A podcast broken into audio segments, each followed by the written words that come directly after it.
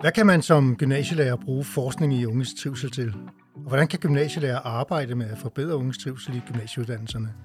Og hvorfor er det arbejde overhovedet relevant og vigtigt for lærerne? Det taler vi om i dagens udgave af GL's podcast Passiar. Mit navn er Lars Præstin, og min gæst i dag er Maj Møller Nielsen, gymnasielærer på Averhøj Gymnasium med fagene religion og samfundsfag. Velkommen, Maj. Tak skal du have. Maj, allerførst vil jeg godt lige uh, lave en lille deklaration, varedeklaration, hedder det vist. Fordi uh, du sidder i Center for Ungdomsforskningsbestyrelse, mm-hmm. og det er lidt vigtigt at nævne her, fordi uh, den, den forrige gæst, det var Nomi Katz Nielsen, centerleder i Center for Ungdomsforskning, hvor vi jo også talte om, øh, om trivsel og mistrivsel, og den nye øh, undersøgelse, der er lavet for centret om ny udsathed blandt unge. Øhm, og så skal jeg bare lige høre, øh, hvad, hvad betyder det øh, for din vurdering af centrets øh, forskningsarbejde, at du sidder med i bestyrelsen? Øh, altså man kan sige, at det giver mig jo en anden indsigt, men jeg øh, vil da nok sige, jeg har jo hele tiden beskæftiget sig med deres forskning faktisk, så, så der er ikke noget nyt for mig i selve opmærksomheden på, hvad de laver, og, og hvad det kan bruges til også ind i en gymnasiesammenhæng. Men, øh, men det, der gør forskellen for mig i forhold til øh, nu at have siddet med ved, ved to øh, bestyrelsesmøder indtil videre, øh, det er lige så meget det, at øh, alle interessenterne på området jo er repræsenteret der. Og noget af det, der har vist sig at give rigtig meget faktisk, det er det, at vi alle sammen, øh, der er sådan en runde, hvor vi alle sammen byder ind med, hvad fylder rigtig meget inden for vores område i øjeblikket, og lynhurtigt så ser man nogle tendenser, øh, og opdager, at noget ikke nødvendigvis er specifikt bare for den skole, man selv er på, eller hvad det nu kunne være. Okay. Så det giver meget. Det er det, og det jeg så ville frem til, det var i virkeligheden, at du har ikke som bestyrelsesmedlem på nogen måde haft fingrene nede i undersøgelsen? Altså skulle godkende design eller, eller resultater eller andet? Nej. Fint, så fik vi det på plads. Ja. Det synes jeg lige, vi skulle have her. Øh, Maj, du har flere år beskæftiget dig med, med trivsel og mistrivsel blandt unge, øhm, og du har blandt andet været i en stilling som, som trivselskonsulent på Averhøj Gymnasium. Hvorfor betyder unges trivsel så meget for dig? Altså man kan jo altid spørge sig selv, hvor ens interesse sådan, øh, oprindeligt stammer fra. Altså, øh, og jeg tror sådan set altid, jeg har haft den med. Altså, øh, og, og vil også betydning, øh, hvorfor egentlig, at jeg er blevet underviser, tror jeg. Altså det her med, øh, det er mennesker, der optager mig, sådan helt grundlæggende. Ikke? Mm. Øhm, og så er det selvfølgelig klart, at, øh, at når man arbejder med undervisning, så er det min helt klare, øh, altså både opfattelse, men også konkrete oplevelse, at vi kan jo faktisk ikke rigtig lære dem noget, hvis ikke de trives. Øh, så vi kan ikke skille tingene ad, simpelthen. Øh, så det har jo været øh, en kæmpe motivationsfaktor for mig i forhold til at prøve at få sat trivsel noget mere på dagsordenen. Og så er du helt øh, sikkert på linje med Nomi, der sagde her øh, sidst øh, i, udsendelse, i seneste udsendelse, at trivsel og, øh, og læring er simpelthen forbundne kar. Helt sikkert. Men Maj, det er vel ikke alle gymnasielærer, der har det på den måde? Altså jeg tænker, der er vel også nogle, og måske nogle af dine kolleger, det ved jeg ikke, men, men, men som måske har den opfattelse, at man siger, trivsel, det er selvfølgelig meget vigtigt, at, at de unge trives. Ingen tvivl om det. Men vi er jo ikke uddannet trivselskonsulenter. Vi er ikke uddannet til at, at sørge for trivselen, men, men vi vil gerne formidle vores fag. Vi er akademikere og ved en masse inden for vores område. Øhm, hvad, hvad siger du til, til, til, til den, det synspunkt i forhold til trivsel? Ja, det hører man. Det gør man. Jeg vil dog sige, altså måske ah, altså det, det lyder lidt skræbt, ikke? men jeg tror måske også, der er et, øh, et generationsperspektiv her. Jeg vil i hvert fald sige, at nogle af dem, jeg har mødt, som, som taler hvad skal jeg sige, mest imod, at de skulle interessere sig for elevernes trivsel som sådan, øh, det, det, har, det har tilhørt øh, en lidt ældre øh, generation. Øh, og bestemt jo så, vil jeg så sige, i øvrigt overhovedet ikke dem alle sammen. Altså det er, det er virkelig et mindretal i dag, Øh, og dem, jeg øh, sådan har hørt, de har sagt noget i retning af, at øh, øh, det, vi arbejder med øh, i gymnasieskolen, er ikke børn. Øh, så derfor er pædagogik og trivsel og den slags ligesom ikke relevant. Altså, de holder ligesom øh, oplæg, kunne man sige, ikke også? Og så må øh, eleverne ligesom koble sig på. Så står de der med deres faglige viden, og så skal, så skal øh, eleverne ligesom spise det, de kommer med der. Mm. Øh, og, og det kan man jo så simpelthen bare være enig eller uenig i, og, og, og der må jeg bare erklære mig øh, uenig. Jeg mener, i et hvert arbejde med andre mennesker, er man nødt til at kigge en lille smule mere holistisk på det end det, men det er rigtigt, at vi ikke er enige om det, men det er også min oplevelse, at det er, øh, bliver en mindre og mindre minoritet, som har den øh, indstilling, at trivsel ikke har noget med deres øh, undervisningsjob at gøre. Okay, så kom det også på plads. Og, og, og det, jeg også godt kunne tænke mig at, at høre dig om, mig, det er øh, jo sådan lidt det en den opfølgning på det der, øh, den seneste udsendelse med Nomi. Altså, fordi jeg ved, du er inspireret af de øh, forskningsresultater, der er kommet i, i ny udsathed, øh, hvordan de kigger lidt på, på, på unges mistrivsel med nye briller på. Øhm, hvad er det i det projekt, som, som egentlig har fascineret dig? Jamen, det er vel mange dele af det, ikke? Altså, øh, for eksempel, øh, altså, jeg har jo brugt mange af, af deres forskellige forskningsresultater, kan man sige, og det er måske heller ikke nødvendigvis den her undersøgelse, som fylder mest for mig egentlig, men, men i hvert fald bidrager den jo med et lidt mere øh, diverst billede af, hvad trivsel øh, handler om, og hvor forskelligt det kan se ud øh, fra elev til elev og fra elevgruppe til elevgruppe. Det er jo egentlig også noget af det, Nomi siger noget om. Det er jo faktisk, hvor svært det er at kategorisere, når det kommer til stykket. Ikke? Mm. Nogle har meget komplekse problemer, nogle har langvarige problemer osv. Det, det, det, det, og, og, det, og det handler også om, hvilken socioøkonomisk baggrund man for eksempel har. Øh, så på den måde synes jeg, der er noget i forhold til diversiteten, øh, som lige præcis den her undersøgelse øh, bidrager med.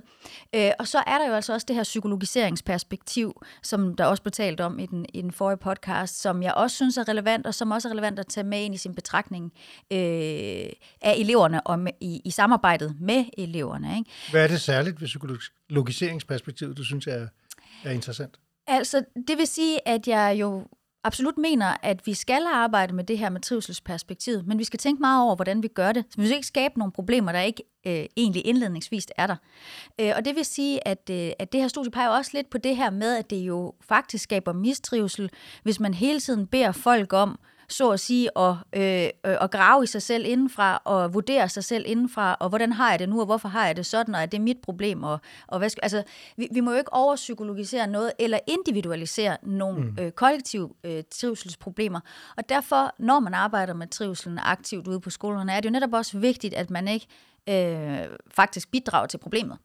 Kan man godt have en tendens som, til som lærer, der er, er sat opmærksom på, på trivselsproblematikker, at lave en, en, en, en psykologisering øh, i den forstand, som, som du nævner her, og som du advarer lidt mod? Altså, hvis jeg skal være helt ærlig, så tror jeg faktisk ikke primært, at øh, problemet ligger hos os. Mm. Øh, fordi, og, og det er I faktisk også inde på i den podcast, ikke? Altså, der er jo et øh, ressourceperspektiv her. Mm. Øh, gymnasielærerne har øh, flere og flere elever på grund af de besparelser, der har været. Det vil sige, at så psykologiserende et perspektiv har man sandelig heller ikke øh, tid mm. til at have. Så det vil være underligt, hvis vi på den måde havde tid til at spørge eleverne øh, individuelt til det. Så, så, så mit svar er egentlig nej til det, men, men, men øh, det gør så, at man kan være ekstra opmærksom på, at den måde for eksempel forældre i dag tilgår deres øh, unge menneskers trivsel på, nok godt kan pege i den retning. Og, og der kan det så være vigtigt, at vi ved noget om det, for også at yde en modpol. Ikke? Og, og ligesom sige, det er ikke sikkert, at det gør tingene bedre, at du ligesom hele tiden er i gang med at vurdere dig selv øh, indenfra, øh, og at det måske i virkeligheden også handler nogle gange om at acceptere nogle af de følelser, der er en del af, af livet, øh, og, og ligesom øh, hvad skal man sige, være i stand til at gå videre, selvom at der er nogle, øh, nogle mm. knups undervejs. Ikke? Jo. Mm. Du sagde her med, øh, at, at, der, at besparelsesperspektivet mm. har jo ramt øh, hårdt i sektoren. Ja. Øhm, og det har jo egentlig også, øh, så vidt jeg forstår, ramt dig lidt i forhold til, at du tidligere var trivselskonsulent øh, på Aarhus Gymnasium. Ja. Og jeg kunne egentlig godt tænke mig at, at, at tage fat i det her, stillingen så blev nedlagt, men tage fat i det her med, med dine erfaringer som trivselskonsulent. Ja. Øhm, hvad, hvad gik det egentlig ud på at være, være trivselskonsulent? Ja, ja, først tror jeg, at jeg skal rette titlen, for det lyder meget flot det der, okay, og, det, og, ja. og, og det lyder også som om, der var mange flere timer i det, end der ja. var. Så, så øh, for at være helt realistisk, så, så, øh, så, så var det en, en koordinatorstilling, som jo lå ved siden af mit undervisningsarbejde. Ja. Og, og til at starte med fik jeg meget få øh, øh, porteføljeprocenter for det, og så, øh, og så kunne man godt se fra ledelsens side rent faktisk, at jeg brugte nogle flere ressourcer på det end det, og så satte man den lidt op året efter. Men det er for ligesom at have dimensioner på plads, og, ja. og konsulent, det vil jeg alligevel ikke tage i min mund. Øh, ja, øhm, men altså, øh, øh, arbejdet øh, fik jeg meget lov til at definere selv også, og, øh, og det var faktisk mig selv, der, der havde øh, sat spørgsmålstegn ved, om vi på skolen vidste nok om elevernes trivsel. En ting er, hvad man kan i studieretningen, der sidder, eller øh, i studievejledningen, der sidder man jo individuelt med eleverne, og der er enormt meget pres på. Der er jo ikke nogen, der forventer af studievejlederne, at de derudover øh, skulle have tid til at forholde sig til den ligesom lidt mere kollektive trivsel og den kollektive kultur på det enkelte uddannelsessted. Det er de simpelthen ikke øh, tid til. Så derfor satte jeg spørgsmålstegn ved det. Ved vi egentlig det? Ved vi, hvordan øh, de også opfører sig iblandt hinanden osv.? Øh, så, øh, så, så det fik jeg jo så lov til at gå ind i det arbejde, øh, og der tog jeg som det første og mest naturlige fat i eleverne, fordi hvem skulle ellers vide det? Så det var måske i virkeligheden også øh, læreren af det, at, øh, at hvis man gerne vil finde ud af de der ting, så er der nødt til at, at, at være nogle personer, der kan gå i dialog med eleverne på en fuldstændig... Øh, ufarlig måde. Altså, Men, jeg, jeg er ikke fraværsinspektor, eller et eller andet, mm. de, kan defin- altså, de kan forstå ved et eller andet, der er farligt. Øh, så det, det tror jeg, jeg synes var vigtigt ved det. Og det der med at tage fat i eleverne, var det bestemte typer af elever, du tog fat i, eller, eller hvordan gjorde du? Det vekslede fra, fra opgave til opgave, hvad, man sige, hvad, hvad det nu øh, var, øh, der skulle tages fat på, eller om det sådan helt bredt var at finde ud af, hvad det var for nogle problematikker, de så. Så det første, jeg gjorde, var selvfølgelig at, at, at, at, at hive fat i elevrådet. Øh, men elevrådet er jo ikke nødvendigvis en repræsentativ gruppe for, for, for altså hele øh, gymnasiet, vel? Så jeg gjorde også tit det, at jeg simpelthen bare skrev ud i i Lexio, vores intrasystem, øh, til alle elever, så alle havde mulighed for at byde ind, hvis de synes, der var noget særligt. Øh, og jeg har øh, stået til utrolig mange morgensamlinger og sagt noget. Øh, og det vil sige, at de fandt lynhurtigt ud af, hvem jeg var. Og, øh, og det betyder også, at i alle mulige, og også nogle gange umulige sammenhæng, kom de hen til mig og opsøgte mig selv. Så det var egentlig både snævert elevrådet, jeg samarbejdede med, men altså også helt bredt, at, at alle vidste, at de kunne øh, ligesom komme til mig, hvis de synes, der var noget særligt, jeg skulle øh, kigge ind i. Men kan du ikke prøve lige kort mig at, at fortælle lidt om, hvad, hvad, hvad, helt konkret, øh, hvad var det helt for konkrete ting, de kom med? Ja, øh, det viste sig meget, der var mange forskellige ting selvfølgelig, men, det, men, men der var ligesom et emne, som gik igen, igen som ikke er særlig øh, overraskende desværre, hvis man kigger også på forskning, og det var det her med præstationspres. Så noget af det første, de ligesom øh, hævde fat i mig omkring, og som var det, vi øh, fik øh, altså det meste af tiden til at gå med sådan set, det var det her med, at de føler sig øh, enormt presset. Øhm, og øh, specielt, kan man sige, i, i uddannelsessammenhæng. Altså, at de simpelthen synes, der er utrolig store forventninger til, øh, hvad de skal kunne, og hvad de skal opnå, og hvad de skal med deres fremtid, og så videre, ikke? Mm. Så, øh, så rent faktisk var noget af det, der øh, fyldte allermest, det var det her med, hvordan kan vi prøve at imødegå den tendens, der er til, at de øh, simpelthen kommer til at trives dårligt i deres jagt på det, de tror er øh, i en succes i en, øh, en uddannelsessammenhæng.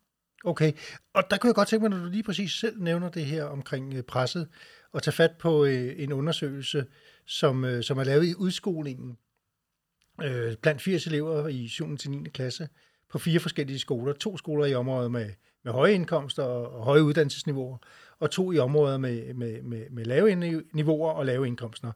Øhm, og det er et, øh, en, en undersøgelse, der er en del af et treårigt forskningsprojekt i præstationskultur for Institut for Politik og Samfund ved Aalborg Universitet. Øhm, det, som undersøgelsen blandt andet viser, det er, at især de ressourcestærke unge føler et pres for at præstere. Og, og, og det tænker jeg lidt, Aarhus Gymnasium er vel et gymnasium, hvor man godt kan tillade sig at sige, at det er de mere ressourcestærke, der går der. Og det er jo sådan set noget af det, som du taler ind i her. Altså, med de resultater, der ligger her. Øhm, hvordan øh, taklede du i virkeligheden som, som, som koordinator de problemstillinger, de unge kom med, når de sagde, at vi er presset af, af det præstationsræs, der ligger her? Mm på mange forskellige måder, kan man sige. Ikke? Fordi det er nødt til at være sådan en, en mangestrenget øh, indsats, og det er da bestemt heller ikke, fordi jeg vil sidde her og lade som om, at så, så opfandt vi den dybe tallerken, og nu har vi ikke et problem med det. Selvfølgelig har vi det, også fordi det er øh, altså en meget rodfæstet øh, kultur, som er opbygget over længere tid, og som jo også har et strukturelt øh, politisk mm. perspektiv. Øh, men øh, øh, lynhurtigt, øh, lynhurtigt lurede øh, Gentofte Kommune faktisk, at vi havde gang i noget. Og så bød de egentlig ind også, og ville rigtig gerne understøtte processen. Det endte faktisk med, at der øh, også blev oprettet et øh, opgaveudvalg under Gentofte øh, Kommunes øh, kommunalråd, øh, som havde netop det til, til, til formål at kigge bredere på i kommunen, de problemer, der netop er, også i den forbindelse. Og det arbejde øh, fortsætter så. Øh, hos os øh, var det flere forskellige ting. For det første startede jeg sammen med elevrådet med at lave en kæmpe stor øh, undersøgelse af det, så vi fandt ud af, hvor meget er det, at man føler sig presset af sig selv, af samfundet, af sine forældre, af sine venner osv., så vi ligesom fik noget øh, viden om, om emnet hos os. Og så handlede det, kom det faktisk også ret hurtigt til at handle om noget med at skabe præstationsfri rum. Altså, at, øh, at eleverne jo ligesom er meget optaget af, af om de er på en, i sådan en, en vurderingsarena. Øhm, og det vil sige, at de kommer også meget nemt til at forveksle læreren med en, der kun har noget med bedømmelse at gøre. Så øh, det kom faktisk også til at handle helt lavpraktisk om for det første øh, en, en formidlingsgren i forhold til at prøve at få eleverne til at forstå, at lærerens øh, primære opgave ikke er at bedømme dem, øh, ikke er at give dem en karakter, og at vi i øvrigt ikke forbinder karakter med personlighed, at kunne lide nogen osv. osv. Så det var den ene gren, ligesom at, at informere øh, om det. Så har de faktisk fået oprettet øh, et, et lokale, i tilknytning til skolen, hvor der er brætspil og gratis kaffe og te og så videre, kage og alt sådan noget, og hvor der netop øh, ikke er nogen forventning til, at man skal noget. Man skal ikke være festlig, man behøver ikke være øh, glad eller det modsatte, og, øh, og der er ikke nogen forventning om, at man burde tage sine lektier frem eller gå i gang med at lave sine afleveringer. Øh, altså det her med at kæmpe for, at der er nogle øh, områder for dem, hvor, hvor, øh, hvor de faktisk bare kan få lov at slappe af. Og det er jo meget interessant, for det var jo faktisk noget af det, som øh, Nomi efterlyste lidt i den seneste podcast. Mm. Altså det her mulighed for at, at have rum, hvor det hele ikke bare handler om, om læring. Mm. Øh, og det er så det, I, I, I fik oprettet der. Mm. Og, og erfaringerne med, med det, altså hvis du skal sige, jamen altså, du siger, der, der slappede man af og var Hvordan ser det ud i dag, altså de erfaringer? Altså der øh, må man jo så bare sige, at, øh, at øh, min koordinatorpost var sparet væk øh, lige på det tidspunkt, der, da, det, da det blev oprettet. Og så går der jo ikke sådan set super lang tid, og så får vi nedlukningerne, og man må ikke røre ved noget, og man må mm. nærmest ikke kigge på hinanden. Så på den måde, så, øh, så, så kan man sige, at jeg tror måske øh, ikke, vi kan sige så meget om erfaringerne fra det der indtil, indtil videre. Øh, men øh, det kører selvfølgelig igen nu, og det er jo sådan set først nu, man så for alvor, tror jeg, kan begynde at mærke, om eleverne tager det rum til sig. Og også måske, hvad det er for nogle elever, der tager det rum til sig. Og, og nu er det jo så desværre ikke det er ikke min opgave mere at følge med i, hvordan det så går. Det er jeg jo lidt ked af, men, men, men, øh, men sådan er det jo så. Mm. Ja. Jeg kunne også godt tænke mig lige at spørge lidt til, øh, til, til, til, til dine erfaringer i, i, i, i rollen der som, som koordinator. Er der områder, hvor man kan stå sådan øh, en lille smule famlende, fordi man mangler nogle kompetencer, nogle redskaber, når man arbejder med unges trivsel som gymnasielærer? Det tænker jeg, der er rigtig mange områder, hvor man absolut gør det. Øh, dog vil jeg sige, det handler jo også om at anerkende, hvor ens kompetencer ligger, og hvor de i hvert fald ikke ligger. Altså forstået på den måde, at der selvfølgelig er elever, som hvis de har set mig på en morgensamling øh, stå og virke sådan i retning af relativt sympatisk og empatisk, at så tænker de måske også, at de kan komme til mig med deres personlige problemer. Og så står man jo der og er nødt til at fortælle dem, men, men det er altså studievejledningen der kan hjælpe med det der. Det er ikke mig, så man skal, man skal jo kunne lære at afgrænse de, de individuelle problemer, som nogle elever har lyst til at komme med. Det er ikke mit kompetenceområde. I øvrigt så vil jeg sige, at det handler jo også noget om en ydmyghed over for opgaven. Så det vil sige, at jeg kom jo ikke ind i det med den på, at nu vidste jeg, hvordan man skulle løse nogle ting, eller nu vidste jeg, mm. hvad problemet var. Men pointet var jo netop, at det var det, man skulle forsøge at finde ud af. Og så kastede jeg mig selvfølgelig øh, over forskningen ved siden af, for at prøve at underbygge tingene. Så jeg tænker også, at det handler om netop ikke at komme med svarene, mm. men at lytte. Og med at lytte. Men, men, men, men også, øh, kunne jeg godt lige høre mig, altså hvordan kunne øh, nogle af de her mistrivselsforløb, som så primært, som jeg forstår, der er rettet på, mod øh, det præstationspres, der ligger, mm. ikke? Men, men hvordan øh, giver det sig udtryk hos de unge? Altså selve præstationspresset? Nå, selve, selve det, at man øh, oplever øh, mistrivselen. Altså, hvad, hvad, hvad, hvad, hvordan kan det helt konkret komme til udtryk? Øh, altså, øhm, det er jo ikke nogen hemmelighed, at for eksempel antallet af diagnoser er, er kraftigt stigende, og det ser, det ser vi mm. jo også hos os, ikke også? Så man kan sige, at det, jeg synes, der kan være overraskende, det er, at vi har jo sådan, altså det, altså det må man bare sige, altså det er jo et meget privilegeret sted, jeg er øh, og nogle meget, meget privilegerede unge mennesker, og nogle unge mennesker, når jeg kigger på dem, så tænker jeg, hold da kæft, prøv lige tænk, hvis jeg havde kunnet en brøkdel det, du kan på mm. det her tidspunkt. Ikke også? De, de hold op, mand, og hvor har de også øh, gang i mange ting, men hvor der er også bare mange ting, der, der, der lykkes for mange af dem, ikke også? Og så stærke baggrunde og alt muligt, og så, kan man, og så står man alligevel der og, og med, et, med et menneske, næsten ikke hænger sammen nogle gange, ikke? Mm. og tænker, gud, det var da imponerende, at man kan have alle de ressourcer, og så alligevel have det så fuldstændig øh, forfærdeligt, som nogle af dem rent faktisk har. Mm. Øh, så på den måde kan man se det. Men så, så er der selvfølgelig også det her klasserums kulturselement. Øh, netop det her med, øh, hvordan det begrænser dem i øh, en fri læring, en lejende læring. Altså, at de er så optaget af det strategiske i, hvornår man rækker hånden op, med hvilket formål man rækker hånden op, om man øh, i virkeligheden skulle gentage noget, en anden sagde, eller altså hele det der sådan øh, præstationselement, øh, der ligger i det, som jo bliver øh, en sådan lidt, altså det bliver sådan en meget instrumentel tilgang, men det bliver også en lidt forkrampet tilgang, og som jo selvfølgelig er medvirkende til, at nogen sidder og får det skidt over det, ikke? Mm. Og, og vi har jo, altså jeg har en del elever, som, som kontakter mig, fordi de gerne vil have råd til, hvordan de overhovedet skal få sagt noget som helst. Fordi de synes, der bare ikke, at det, de siger, lyder lige så spændende, som det, de andre siger, eller lige så klogt, som det, de mm. andre siger. Og, som, og hvor man også kan se, at de får det øh, altså fysisk ubehageligt ved at, ved at skulle mm. Øh, deltage aktivt. Ikke? Øhm, så det er, jo bare, det er jo bare nogle af de øh, hvad skal man sige, ja. symptomer er det jo i virkeligheden. Ikke? Og Nomi taler jo også om, at øh, det ikke kun er i skolen og i, i uddannelsessystemet, at, at, at, at præstationspresset ligger. Mm. Det ligger også i fritiden, det der med at kunne begå sig blandt, mm. øh, blandt venner og, og, og i sport og på sociale medier osv.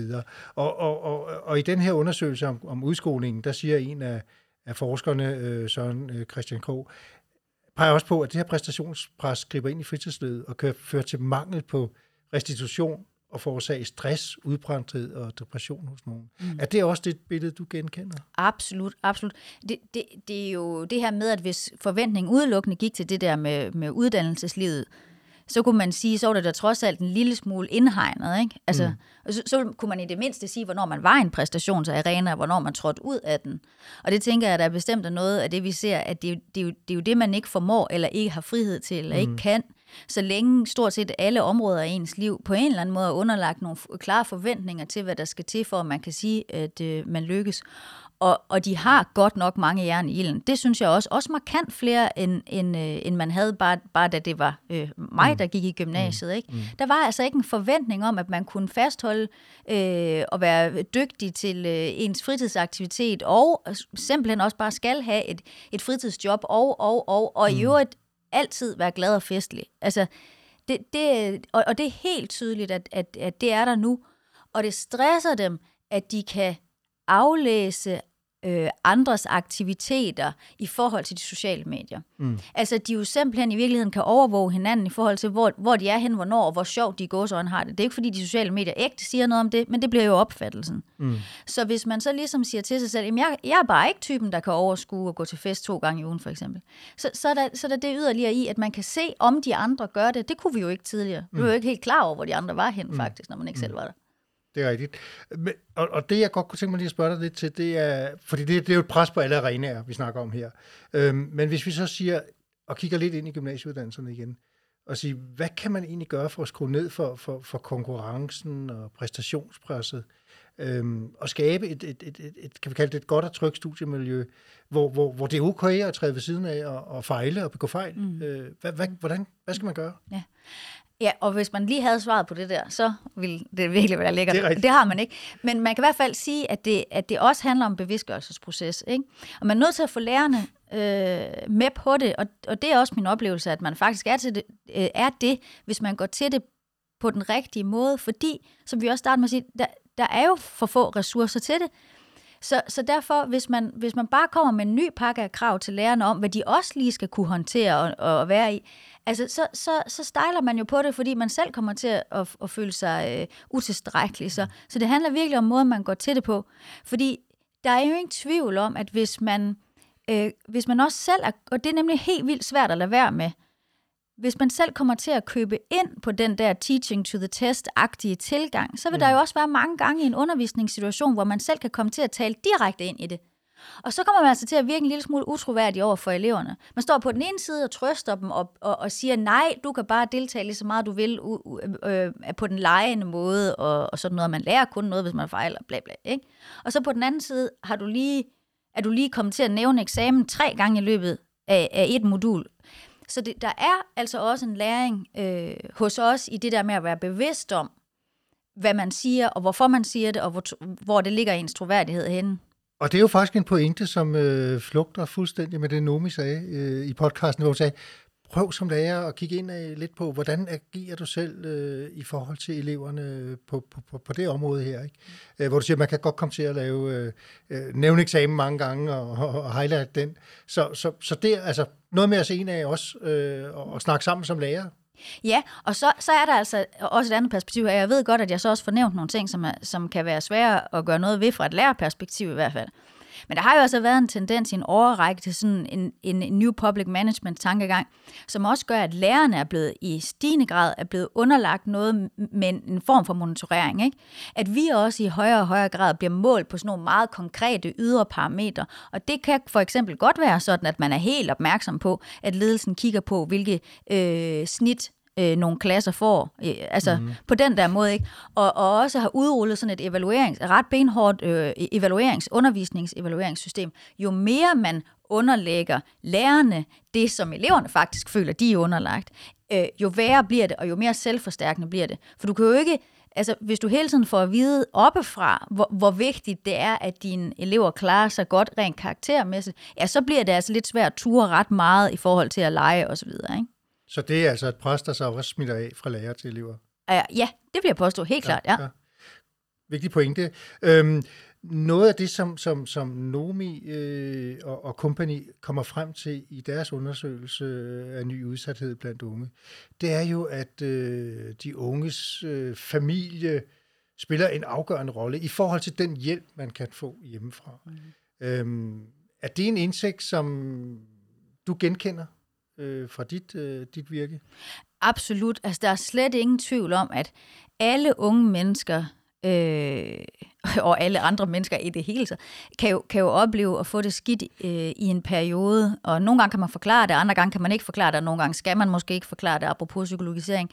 Øh, men hvorvidt man kommer nogenlunde helt ud af det, og, og sådan nogenlunde hurtigt ud af det, der spiller øh, Øh, ens familiemæssige baggrund øh, altså en kæmpe stor rolle. Og der må man sige, at vores elever øh, øh, på mit gymnasium er øh, heldigt stillet som regel.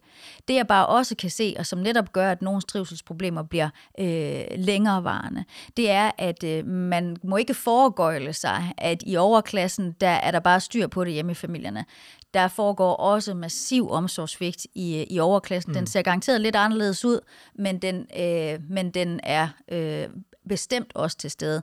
Der er også dysfunktionelle øh, familier i den grad. De kan bare skjule det for omverdenen på grund af deres andre, øh, øh, hvad skal man sige, øh, kapitaler. Ikke? Mm. Øhm, og der er det jo helt tydeligt at se, hvem er det, der sådan for alvor trivselsudfordrer i det lange løb? Ja, det er jo dem, øh, som har svært ved at finde den rigtige opbakning hjemmefra. For det behøver ikke at være manglende opbakning, men det kan også være fuldstændig skæv opbakning, mm. ikke? altså mm. misforstået opbakning.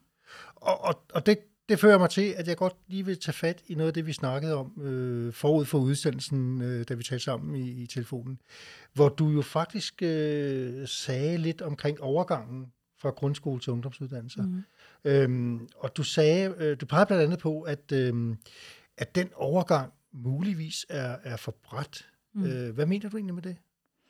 Ja, det, den, er, den er svær, den der, ikke? Altså, man kan i hvert fald sige, at øhm, der er kæmpe stor forskel på den måde, vi har indrettet vores øh, folkeskolesystem på, og så det, de kommer til at opleve, når de kommer på øh, ungdomsuddannelserne. Jeg tror i øvrigt ikke, der er forskel på, om det så er STX eller øh, mm. noget som helst.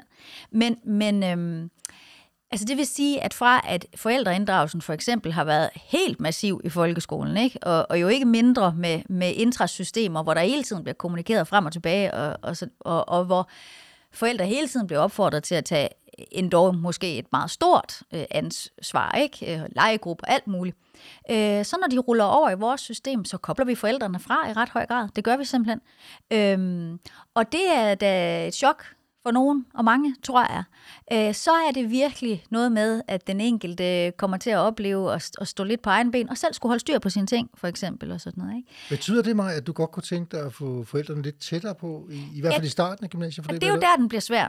Det er netop der, den bliver svær, fordi på den ene side set kan jeg godt se, at det udgør en udfordring for dem, at overgangen kommer til at føles så bræt, som den gør. På den anden side set, så synes jeg, virkelig også, der er en kvalitet i, at vi på en eller anden måde tager dem seriøst som individer selv, ikke også? Og siger, så har vi prøvet det der med, at mor og far er meget med hele tiden.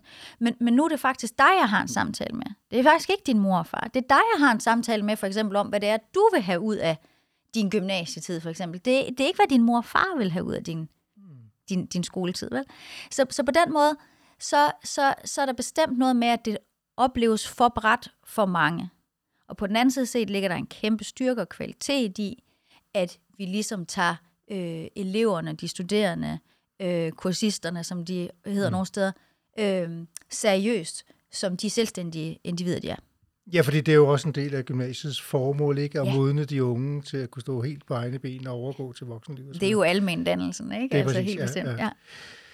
Nej, øh, vi er faktisk ved at skulle runde af, øh, og på det her tidspunkt, så øh, plejer vi at, at, at nå frem til, at, øh, at gæsten får lov at komme med et helt særligt et ønske til noget, der skal foregå lige her nu, på baggrund af det, vi har talt om. Altså, hvad er det, man kan tage fat i? Hvis vi nu siger, øh, hvad er dit store ønske til, at man, det, man kan gøre ude på øh, de enkelte gymnasier mm øh, og gymnasiale uddannelser, i forhold til at øh, gøre noget øh, for at forbedre unges trivsel? Mm. Hvad, hvad, hvad skal man gøre?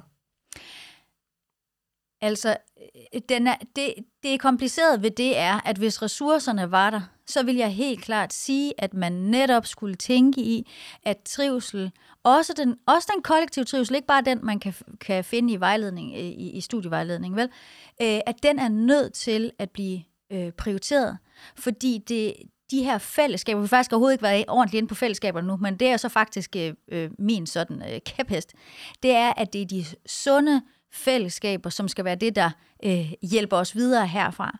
Og det kan vi altså kun skabe, hvis vi ved noget som helst om, hvad det er for nogle fællesskaber, de har nu på de enkelte skoler. Og det, der, det, det er som om, den falder ned mellem nogle forskellige øh, stole i øjeblikket. Og lige nu kan man forsvare det ved, at der heller ikke er nok ressourcer.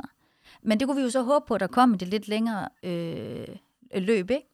Og så er det vidderligt noget af det, øh, jeg mener, der, der bør prioriteres. Opfordring til flere ressourcer til det her område. Absolut. Oprindeligt sluttede vi udsendelsen her, men øh, det dur simpelthen ikke rigtigt. Øhm, vi mangler nogle uddybende svar på, hvad det er, mig mener med sin kæphest om fællesskaber. Derfor er jeg rigtig glad for mig, at du øh, vil møde op igen her en uge efter vores første optagelse, så vi lige kan, kan runde det om fællesskaberne igen. Selvfølgelig. Det er godt. For mig, jeg bliver selvfølgelig nødt til at, at bede dig om at uddybe, hvad du forstår ved, ved kollektiv trivsel og de der vigtige sunde fællesskaber. Mm. Altså øh, noget af det faktisk også Cefus forskning viser, det er jo, at det er meget, meget afgørende øh, for de unges trivsel, eller for alle mennesker i virkeligheden, men måske så deltid de unge, at, øh, at de indgår i øh, nogle sunde fællesskaber.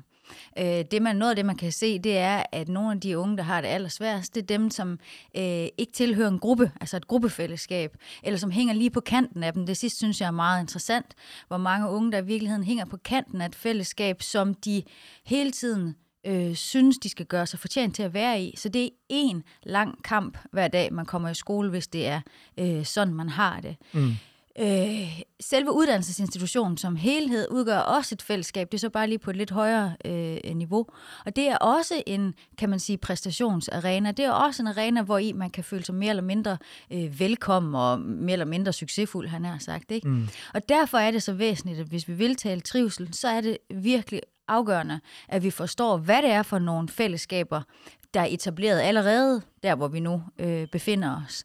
Øh, og om de er sunde, og om de er inkluderende, og om vi gør nok for at facilitere de her øh, sunde og inkluderende fællesskaber. Okay, og, og der hvor man så kan sige, hvis, hvis der er en, en ung, der hænger i bremsen, og ikke rigtig er en del af et fællesskab, mm. måske går lidt alene og sådan, hvad kan man så gøre på, på, på, på skolen for at få inkluderet vedkommende i, i, i det, du kalder det sunde fællesskab. Mm. Jamen igen, så, så er det jo det her med, at vi er nødt til at have noget viden om, hvad det er for nogle, øh, hvad skal man sige, i går så en grupperinger, der er. Hvad er det for nogle fællesskaber, der er? Øh, for, for at vide, om, om, hvad skal man sige, om der er det tilstrækkeligt, og om der er noget, vi kan hjælpe øh, nogle elever ind i. Og så er det noget, altså det, det mener jeg virkelig også meget, det handler om. Det er en bevidstgørelsesproces, også af eleverne. De mm. aner ikke de her ting. Altså, de, de, de roder rundt i det hver dag men de har ikke ord for det. Mm. Altså, altså, de, de, øh, altså, den her undersøgelse viser simpelthen, at de, øh, de kan godt sætte ord, hvis de bliver bedt om at sætte ord på fællesskab, de kan sætte ord på noget med, med nære venner, og de høje krav, de så i øvrigt mener, der er til dem. Men når, vi, når det rykker derudover, så har de simpelthen ikke ord for det. Mm. Så, så længe vi heller ikke har bevidstgjort øh, de unge mennesker om, hvad, hvad for nogle typer fællesskaber man kan se, der findes, og hvad de fællesskaber kan gøre osv., osv., så er der ikke mange chancer jo. Så der mangler på en eller anden måde også et rum til en bevidstgørelsesproces af de unge mennesker om, øh, hvordan det forholder sig med de her øh, sociale fællesskaber, som findes på mange forskellige niveauer, og som kan være mere eller mindre øh, sunde. Øh, jeg turnerede lidt rundt i mine klasser øh, og fortalte om det her, og de synes, det var vanvittigt spændende. Ikke? Mm. Og jeg tror også, det åbnede deres øjne for, fordi noget af det, jeg så lagde vægt på, det var det her med, så hvis I nu bemærker, at der er en, som øh, altid synes, at han eller hun skal give noget ekstra til fællesskabet, altid synes, at han eller hun skal lægge øh, hus til til en fest, øh, eller være den, der tager noter for hele gruppen, eller så videre, hvad kunne det være et udtryk for? Kunne det være et udtryk for, at den her person rent faktisk ikke har så meget overskud, fordi vedkommende føler, øh, at han eller hun er nødt til at, at bruge enormt meget krudt hele tiden på at få lov at være en del. Øh, og øh, det, det trækker veksler, ikke? Det kan man mm. godt regne ud. Så i virkeligheden altså en, en stærk opfordring til at, at have en kollektiv bevidstgørelse omkring fællesskabets betydning. Helt sikkert. Ja. Og sætte fingeren på nogle normer også, tænker jeg. Fordi mm. øhm, øh, vores uddannelsesinstitutioner er jo, er jo ret forskellige og består af nogle ret forskellige elevsammensætninger. Og derfor er det nogle ret forskellige trivselsproblemer i forhold til det kollektive, der er rundt omkring. Øh, men alle steder, hvor vi færdes, er der jo normer. Så det er også den her bevidstgørelsesproces om, hvad er egentlig normerne her? Mm. Øh, og hvad er normerne, hvis det er det her fællesskab, at løsne op på det her niveau? Det vil sige, hvad er det egentlig også forventningerne er her? Både de gode forventninger, som skal være der, og som er med til at etablere et fællesskab, men også når de bliver uheldige. Okay. En, et sidste spørgsmål til, til det her, Maj, fordi du sagde også øh, lidt tidligere, øh, at, at, at, at der sker det i øjeblikket, at fællesskaberne falder ned mellem forskellige stole. Mm. Hvad, hvad mener du med det? Ja, jeg ved ikke, om fællesskaberne gør, men det gør den kollektive trivsel i hvert fald, eller ja. vores øh, viden om det, mangel øh, på samme. Øhm, med det mener jeg, at der er så meget pres på, øh, på studievejledning i forhold til den individuelle trivsel, at det er ligesom det er ligesom ikke der, altså det er svært at tvære den af der og sige, det kunne I jo da også godt lige gøre. Det kan de sandsynligvis ikke, vel? Øh, og hvem er det så? Jamen så er der vel altageligt kun ledelsen tilbage, og måske elevrådet eller sådan noget. Og, og, der man ikke, og, det, og det synes jeg sådan set også er rimeligt nok, fordi det, det er også en absolut en, en ledelsesopgave. Men der tror jeg, man skal tænke over, om de har den rette kasket på, til at gå ind i det på en måde, der etablerer et meget tillidsfuldt forhold til eleverne, så det faktisk virker. Og det er jeg ikke helt sikker på, at, øh, at, at ledelserne både har tid til, må jeg sige. Det er den ene ting. Ikke? Der er jo mange områder, de skal tage men, men også det her med, om, om de bliver associeret for meget med deres ledelsesposition til rent faktisk at få lov til at dykke ned i, hvordan de unge mennesker har det. Tak skal du have, mig det var virkelig fint, at du gav dig tid til at, at kigge forbi igen. Jeg synes, det gav noget ekstra, øh, at vi lige fik øh, snakket om din kæphest, om, om kollektiv trivsel og fællesskaber. Så tusind tak for anden gang, kan man sige. Og øh, også tak til jer, der lyttede med, og til Jakob Fligare for teknik og lyd. Mit navn er Lars Præstin, og forhåbentlig på genhør i næste udgave af Passiar.